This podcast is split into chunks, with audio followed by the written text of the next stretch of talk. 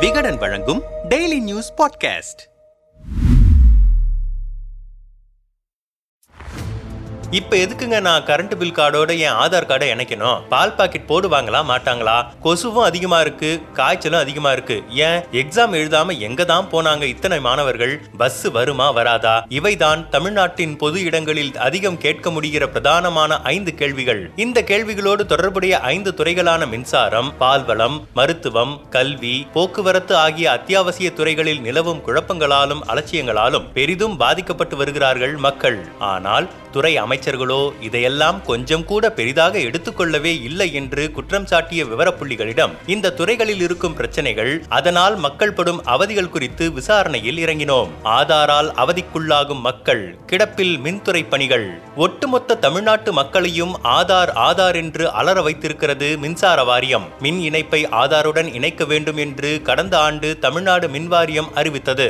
ஆனால் உரிய வழிகாட்டுதல் நெறிமுறைகளை வெளியிடாததால் நாளொரு குழப்பம் பொழுதொரு பிரச்சனை என தகிக்கிறது மின்சாரத்துறை. இதனால் மின் கட்டணம் செலுத்துவதில் சிரமம் இருப்பதாகவும் அப்படி பில் செலுத்த தாமதமாவதால் யூனிட் அதிகமாகி கட்டணம் இரட்டிப்பாவதாகவும் ஆயிரத்திற்கும் மேற்பட்ட புகார்கள் குவிந்து வருகின்றன. சிங்கிள் பேஸ் பிரிவில் மட்டும் மூன்று லட்சம் இணைப்புகளுக்கான கோரிக்கைகள் பெண்டிங்கில் இருக்கின்றன. விவசாயிகளுக்கான இலவச மின்சார இணைப்பு பணியோ இன்னும் காகிதத்தில் தான் இருக்கிறது என்று கொதிக்கிறார்கள் விவரம் அறிந்தவர்கள் இது குறித்து நம்மிடம் பேசிய சிஐடியு மாநில துணைத் தலைவர் எஸ் ரங்கராஜன் மின் இணைப்பை ஆதாருடன் இணைக்கும் பணியில் முதலில் ஓனர்களின் ஆதாரை இணைத்தால் போதும் என்றது தமிழக அரசு. பிறகு குடியிருப்பவர்கள் அல்லது உறவுக்காரர்களின் ஆதாரை கூட இணைக்கலாம் என குழப்பியது. தற்போது ஒரு வளாகம் ஒரே சர்வீஸ் என புது விதிமுறையை வெளியிட்டு மக்களை மேலும் பீதியில் தள்ளி இருக்கிறார்கள். இதனால் வாடகைக்கு குடியிருப்போர் குடியிருப்புக்கான மின்கட்டணத்திற்கு பதிலாக வணிக ரீதியிலான மின்கட்டண தொகையை கட்டும்படி நிர்பந்தம் ஏற்பட வாய்ப்பிருக்கிறது.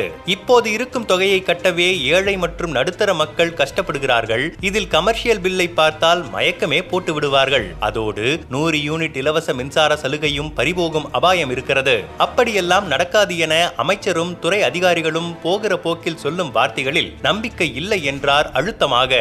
ஆட்கள் பற்றாக்குறை அல்லாடும் மின்வாரியம் தமிழ்நாடு மின் பொறியாளர்கள் சங்க தலைவர் காந்தி நம்மிடம் பேசுகையில் மின்வாரியத்தை பொறுத்தவரை பத்தாயிரம் கோடி ரூபாய் ஊதியமாகவே கொடுக்கிறோம் என்ற தவறான கணக்கை அமைச்சர் சொல்லிக்கொண்டே இருக்கிறார். உண்மையில் ஐயாயிரத்தி எட்நூறு கோடி ரூபாய் ரூபாய்தான் ஊதியமாக வழங்கப்படுகிறது. சமீபத்தில் உயர்த்தப்பட்ட மின்கட்டணத்தால் அரசிற்கு ஐம்பத்தி ஒன்பதனாயிரம் கோடி ரூபாய் வருவாய் ஏற்பட்டிருக்கிறது. இதை வைத்தே புதிய ஊழியர்களை எடுக்க முடியும். ஆனால் இருப்பவர்களை வைத்தே ஓட்டுகிறார்கள். இதனால் இறுதியில் பாதிக்கப்படுவது மக்கள்தான். உதாரணமாக பத்து நிமிடங்களில் சரி செய்ய முடிகிற மின்வெட்டு பிரச்சனை மணிக்கணக்கில் தாமதமாகிறது. வேலையாட்களை குறைப்பதால் நிதிச்சுமை குறையும் என்று சொல்வதெல்லாம் சுத்தமான ஏமாற்று வேலை என்றார். தட்கல் எனும் ஏமாற்று வேலை. இது ஒருபுறம் இருக்க விவசாயிகளுக்கு விவசாயிகளுக்கான மின் இணைப்பிலும் ஏகப்பட்ட குளறுபடிகள் தமிழ்நாடு மின்மிகை மாநிலம் என பீற்றிக் கொள்கிறவர்கள். இருபத்தி நான்கு மணி நேரமும் கிடைத்து வந்த விவசாயத்திற்கான மும்முனை மின்சாரத்தை கோடையின் தொடக்கத்திலேயே ஆறு மணி நேரமாக குறைத்திருக்கிறார்கள் என்று நம்மிடம் வெடிக்க தொடங்கினார் தமிழ்நாடு விவசாயிகள் சங்க மாநில துணை செயலாளர் எஸ். துரைராஜ். தொடர்ந்து பேசியவர் திமுக அரசு வந்த பிறகு தட்கல் முறையில் உடனடியாக மின்சாரத்தை விவசாயிகளுக்கு கொடுத்து விடுவோம் என்றார்கள். ஆட்சி வந்த பிறகு ஒரு லட்சம் விவசாயிகளுக்கு இலவச மின்சாரம் கொடுத்ததாக பெரிய விழாவே நட நடத்தினார்கள்.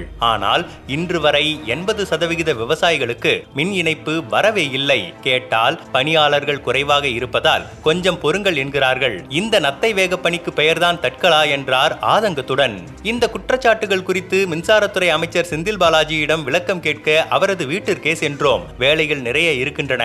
மற்றொரு சந்தர்ப்பத்தில் பார்க்கலாம் என சொல்லி நமது கேள்விகளுக்கு விளக்கமளிக்காமல் தவிர்த்து விட்டார். செயற்கையாக ஏற்படுத்தப்படும் பால் தட்டுப்பாடு அல்லாடும் மக்கள் அலட்சிய அமைச்சர். தமிழ்நாட்டில் புலிப்பால் கூட வாங்கி விடலாம் போல ஆவின் பால் கிடைப்பது குதிரை கொம்பாக இருக்கிறது என கொதிக்கிறார்கள் மக்கள். கடந்த மார்ச் பதிமூன்று பதினான்காம் தேதிகளில் சென்னையில் பல்வேறு பகுதிகளில் ஆவின் பால் கிடைக்கவில்லை. மக்கள் முகவர்களை கேட்க முகவர்களோ ஆவின் அதிகாரிகளிடம் கேட்க விநியோகம் செய்வதற்கு பால் இல்லை வந்ததும் சொல்கிறோம் என பகீர் கிளப்பினார்கள் அதிகாரிகள். இது குறித்து பால் முகவர்கள் வீடியோ வெளியிட்ட பிறகுதான் தமிழகம் முழுவதும் நிலவி வரும் பால் தட்டுப்பாடு விவகாரம் வெளிச்சத்திற்கு வந்திருக்கிறது. இது இதுகுறித்து தமிழ்நாடு பால் முகவர்கள் தொழிலாளர்கள் நலச்சங்கத்தின் நிறுவன தலைவர் பொன்னுசாமியிடம் பேசினோம். பால் விவசாயிகளுக்கான தொகையை ஆவின் உரிய தேதிக்கு கொடுப்பதில்லை. இதனால் பாலை தனியாருக்கு விற்பனை செய்யும்படி ஆவினே மறைமுகமாக விவசாயிகளை நிர்பந்திக்கிறது. அதையும் தாண்டி கிடைக்கும் பாலையும் கமிஷனுக்கு ஆசைப்பட்டு ஒன்றிய அளவிலேயே சில்லறை விற்பனை செய்து விடுகிறார்கள். இந்த பிரச்சனையை சரியாக கண்டுகொள்ளாததன் விளைவாகவே பால் கொள்முதல் நாற்பத்தி ஓரு லட்சத்தில் இருந்து இருபத்தி ஏழு லட்சம் லிட்டராக குறைந்துவிட்டது. இதன் தொடர் விளைவாக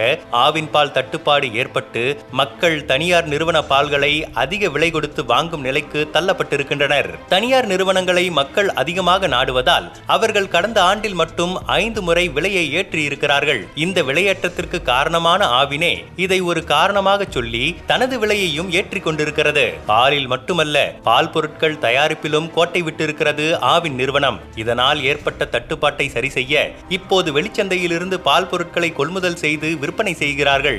அரசின் லாபகரமான ஒரு நிறுவனமாக மக்களுக்கு தரமான நியாயமான விலையில் பால் மற்றும் பால் பொருட்களை விநியோகிக்கும் நிறுவனமாக இயங்க வேண்டிய ஆவின் முழுமையாக தனியாரின் பக்கம் மக்களை விரட்டும் நிலையில் இருக்கிறது. இது அரசிற்கும் மக்களுக்கும் பெரிய இழப்பு என்றார் ஆதங்கமாக. இது போக ஆவினுக்கு பால் வழங்கும் விவசாயிகளோ கொள்முதல் விலையை உயர்த்த வேண்டும் என்கிற கோரிக்கையோடு போராட்டத்தை அறிவித்திருக்கிறார்கள். இந்த நிலைமை நீடித்தால் கொள்முதல் மேலும் குறையும்.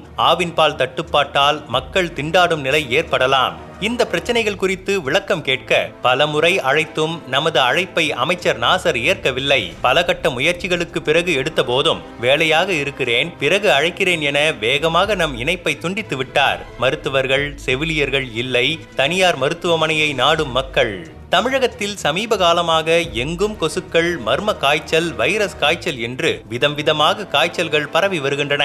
ஆனால் சுகாதாரத்துறை அமைச்சர் மா. சுப்பிரமணியனோ மக்கள் யாரும் அச்சப்பட தேவையில்லை என்று கூலாக சொல்கிறாரே தவிர உரிய நடவடிக்கை எதுவும் எடுத்ததாக தெரியவில்லை. இது தொடர்பாக பேசிய மாவட்ட சுகாதாரத்துறை அதிகாரிகள் சிலர் ஆரம்ப கட்டத்திலேயே கொசு ஒழிப்பில் தீவிரம் காட்டியிருக்க வேண்டியவர்கள் மொத்தமாக கோட்டை விட்டுவிட்டார்கள். அதன் விளைவாகத்தான் இவ்வளவு கொசுக்கள் பல்வேறு வகையான காய்ச்சலின் பின்னணியில் இந்த கொசுக்களுக்கும் பங்கு இருக்கிறது அதை வெளிப்படையாக ஒத்துக்கொள்ள மறுக்கிறார்கள். அரசின் இந்த கள்ள மௌனம் காய்ச்சலை விட ஆபத்தானது. உண்மையை சொல்ல வேண்டுமென்றால் கொசு ஒழிப்பு மருந்துகள் கூட போதிய அளவு எங்களிடம் இல்லை.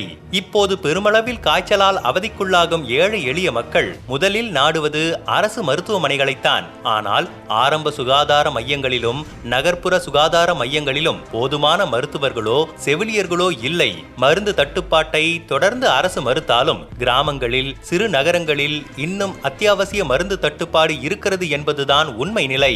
இதனால் சின்ன காய்ச்சலுக்கு கூட தனியார் மருத்துவமனைக்கு சென்று ஆயிரக்கணக்கில் செலவு செய்ய வேண்டிய கட்டாய நிலை நிலையில் இருக்கின்றனர் மக்கள். தற்போது வேகமாக பரவி வரும் இன்ஃபுளுயன்சா காய்ச்சல் குறித்து முன்கூட்டியே கண்டறிய தவறிவிட்டது தமிழக சுகாதாரத்துறை. மத்திய அரசு எச்சரிக்கும் வரை இதுகுறித்த தடுப்பு நடவடிக்கைகள் வழிமுறைகள் எதையும் முறையாக அறிவுறுத்தவில்லை. இதனால் கோவை மதுரை திருநெல்வேலி அரசு மருத்துவமனைகள் இப்போது நோயாளிகளால் நிரம்பி வழிகின்றன என்றனர். இந்த நிலையில் அரசு மருத்துவமனையில் உள்ள ஆயிரத்து இருபத்தி ஒரு மருத்துவர் பணியிடங்களை நிரப்புவதற்கான தேர்வே இன்னும் நடத்தப்படவில்லை. இப்படி பல்வேறு பணி நியமன சர்ச்சைகளும் சுகாதாரத்துறையில் அனலடிக்கின்றன இந்த விவகாரங்கள் தொடர்பாக மருத்துவத்துறை அமைச்சர் மா. சுப்பிரமணியனிடம் பேசினோம். தமிழ்நாடு முழுவதும் காய்ச்சல் கட்டுக்குள் தான் இருக்கிறது. மருத்துவத்துறை சார்பில் மாநிலம் முழுவதும் ஆறாயிரத்து அறுநூற்று பதிமூன்று காய்ச்சல் முகாம்கள் நடத்தப்பட்டு அவற்றில் ஏழு லட்சம் மக்கள் பயனடைந்திருக்கிறார்கள் என்றார். தேர்வுகளை தவிர்க்கும் மாணவர்கள் கண்டுகொள்ளாத பள்ளி கல்வித்துறை. தமிழ்நாடு முழுவதும் மார்ச் பதிமூன்றாம் தேதி பிளஸ் டூ பொதுத் தேர்வு தொடங்கியது. இதற்காக பதிவு செய்திருந்த எட்டு லட்சத்து ஐம்பத்தி ஓராயிரத்து முன்னூற்று மூன்று மாணவர்களில் தமிழ் தேர்வுக்கு ஐம்பதனாயிரத்து அறுநூற்று எழுபத்து நான்கு மாணவர்களும் ஆங்கில மொழி தேர்வுக்கு நாற்பத்து ஒன்பதனாயிரத்து ஐநூறு மாணவர்களும் வரவில்லை. பதிவு செய்திருந்த பத்தாயிரத்திற்கும் மேற்பட்ட தனி தேர்வர்களில் ஆயிரத்து நூற்று பதினைந்து பேர் தேர்வுக்கு வரவில்லை. இவ்வளவு எண்ணிக்கையில் மாணவர்கள் ஏன் தேர்வை தவிர்த்தார்கள்? இதுகுறித்து தமிழ்நாடு பட்டதாரி ஆசிரியர் கூட்டமைப்பின் பொதுச் செயலாளர் பேட்ரிக் ரெய்மான் பேசியபோது இப்போது தேர்வை தவிர்த்திருக்கும் மாணவர்கள் எப்போது அப்போதிருந்து பள்ளிக்கு வரவில்லை என்கிற அடிப்படை தகவலே அரசிடம் இல்லை. இது கவலைக்குரிய விஷயம். இப்போது பொது தேர்வு எழுதுபவர்கள் கொரோனா காலத்தில் தேர்வானவர்கள் பொது தேர்வை எதிர்கொள்ள அவர்களை அரசு முறையாக தயார்படுத்தி இருக்க வேண்டும். மொழி பாடத்திற்கே இத்தனை மாணவர்கள் வரவில்லை என்றால் கடினமான இயற்பியல் கணிதம் போன்ற தேர்வுகளை எத்தனை மாணவர்கள் தவிர்த்திருப்பார்களோ என யோசிக்கும் போதே கலக்கமாக இருக்கிறது. தினம் ஒரு ஒரு திட்டத்தை பள்ளி கல்வித்துறை அறிவித்துக் கொண்டே இருக்கிறது.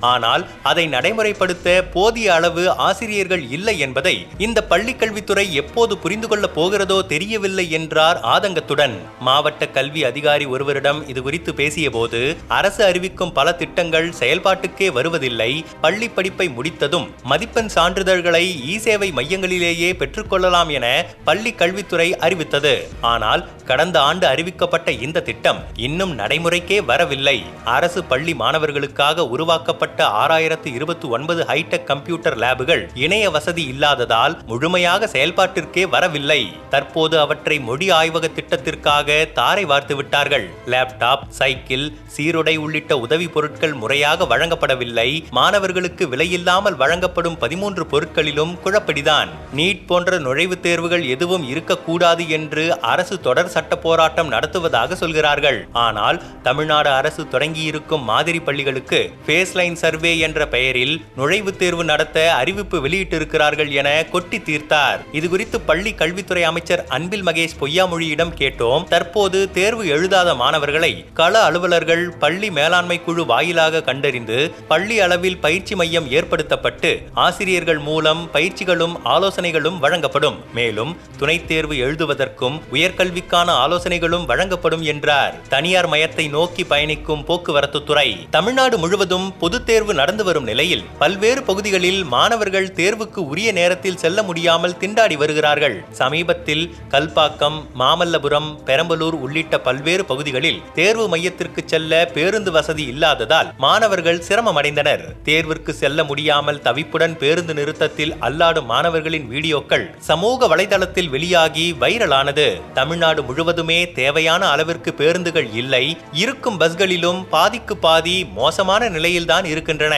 மக்கள் இதனால் கடும் அவதி அடைகிறார்கள். இதற்கு முக்கிய காரணம் பேருந்துகள் மற்றும் போக்குவரத்து ஊழியர்களின் பற்றாக்குறைதான் என்று ஆரம்பித்த தொழிற்சங்க பிரதிநிதிகள் ஊழியர்களின் பற்றாக்குறையால் தான் வழித்தடங்களில் சரிவர பேருந்துகள் இயங்க முடியாத நிலைமை இருக்கிறது.